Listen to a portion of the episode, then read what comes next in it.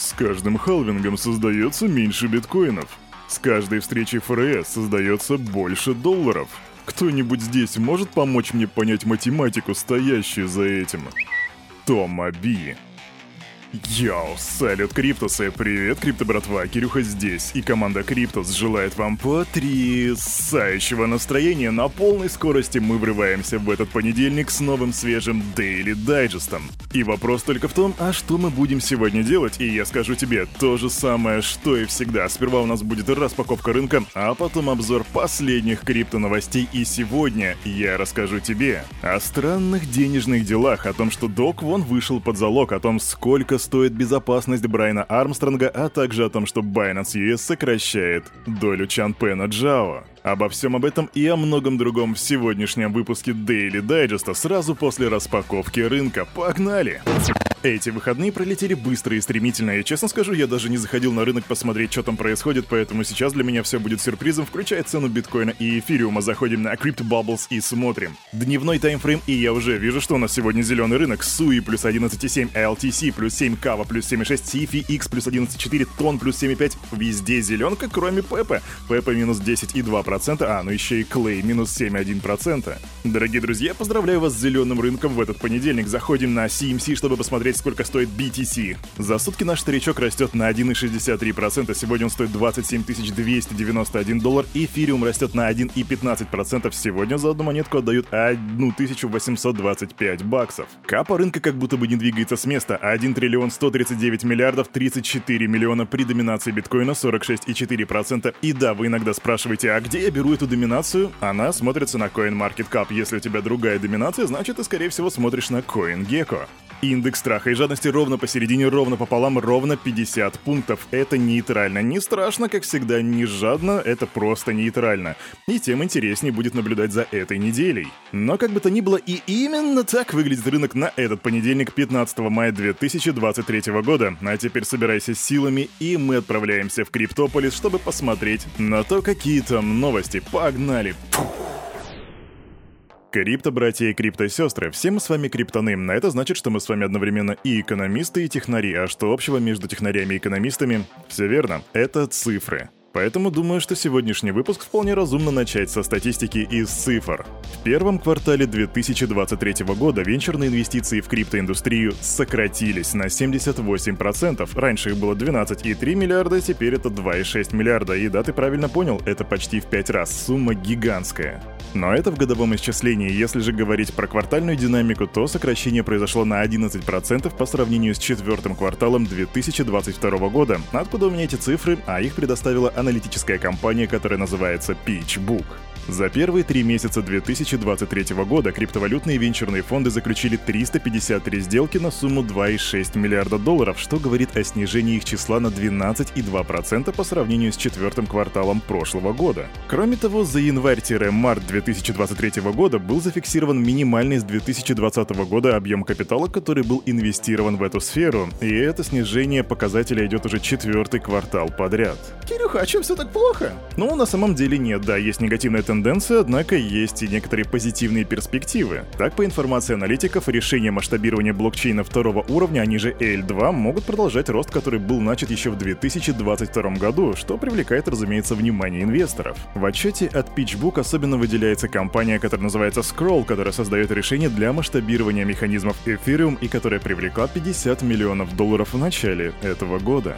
Так что, думаю, тебе стоит сделать собственный research.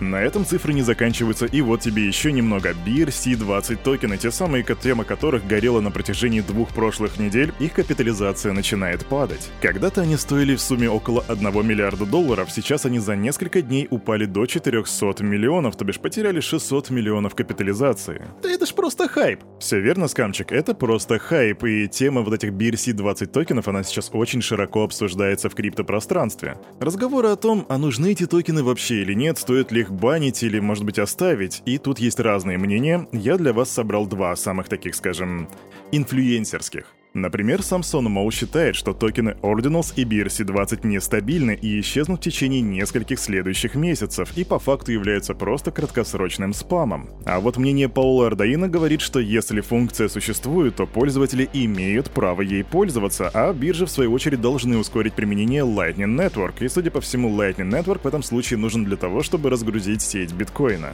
Также я собрал сентиментальный анализ, и на самом деле большая часть людей считает, что эти токены нужно попросту забанить. А что ты считаешь? Напиши в комментах, хочу узнать твое мнение. Идем дальше.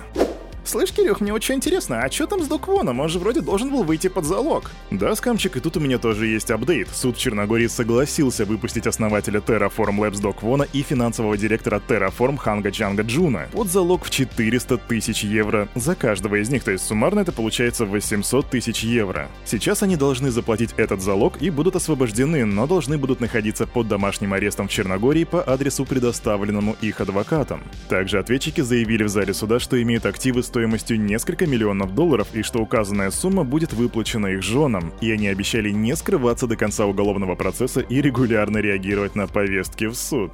Ну что же, посмотрим, насколько у нас будут добропорядочными гражданинами вот эти два гражданина. Но что-то мне подсказывает, что тут все будет не до конца чисто, если ты понимаешь, о чем я. И раз уж мы с вами начали так активно обсуждать большие деньги и больших боссов, то у меня к вам вопрос. А как вы думаете, сколько стоит безопасность главы биржи? Ну вот прикиньте себе, в годовом исчислении сколько будет стоить обеспечить безопасность этому человеку? Ну а пока вы думаете, я начну говорить. Биржа Coinbase компенсировала своему генеральному директору Брайану Армстронгу затраты на безопасность за 2022 год. И эта сумма 6,34 миллиона долларов. И да, если ты в смятении и не знаешь, много это или мало, то я тебе сейчас все объясню и даже приведу различные примеры, кто и сколько получает на эти услуги. Однако вопрос, а куда идут эти деньги? А они в первую очередь покрывают расходы, которые связаны с личной безопасностью гендиректора и отделены от других сумм, таких как зарплата, бонусы и выплаты по акциям. Более того, расходы на безопасность Армстронга выросли более чем в три раза по сравнению с предыдущими годами. Допустим, согласно документам с 2021 года, вернее за 2021 год, он получил компенсацию от Coinbase в размере 1,98 миллионов долларов, а в 2020 году эта сумма была 1,78 миллиона. Ну а теперь давай сравним. Вернее, ребята из D-Block уже это сделали, а Кирюха просто озвучит информацию, которую они предоставили. Сравнение компенсации другим руководителям крупных компаний показывает существенную разницу в затратах, и что-то я не особо удивлен. Так, например, генеральный директор Pfizer, которого зовут Альберт Бурло, получает на эти цели 800 тысяч долларов, а глава Goldman Sachs Дэвид Соломон 305 тысяч долларов. И тут можно подумать, ну нифига себе такая разница. И да, но однако это можно объяснить тем, что все-таки это крипта, в крипте, как, как известно, ну иногда бывают некоторые опасности, связанные с личной безопасностью.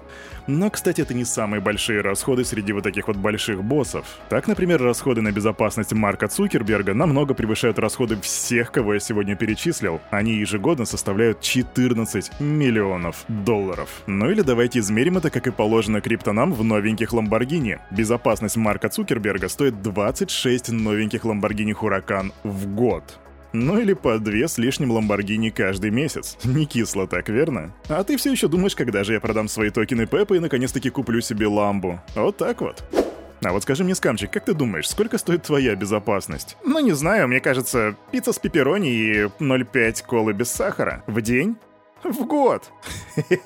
А у меня для вас две новости, которые касаются Binance. И первая — это Binance US. Там местное руководство считает, вернее, изучает возможность сокращения доли Чанпена Джао в компании. И да, это может прозвучать дико, однако тут речь идет о количестве акций, которые держит Чанпен Джао. И вопрос тут в том, а зачем им вообще это нужно, какую цель они преследуют? А они считают, что это может улучшить репутацию платформы в глазах регулирующих органов Соединенных Штатов. Ну, якобы Чан Пен Джао, китаец, личность неоднозначная, но вы сами понимаете, о чем тут идет речь. А вторая новость — это то, что криптовалютная биржа объявила о завершении деятельности на территории Канады из-за ужесточения требований к торговым платформам в стране.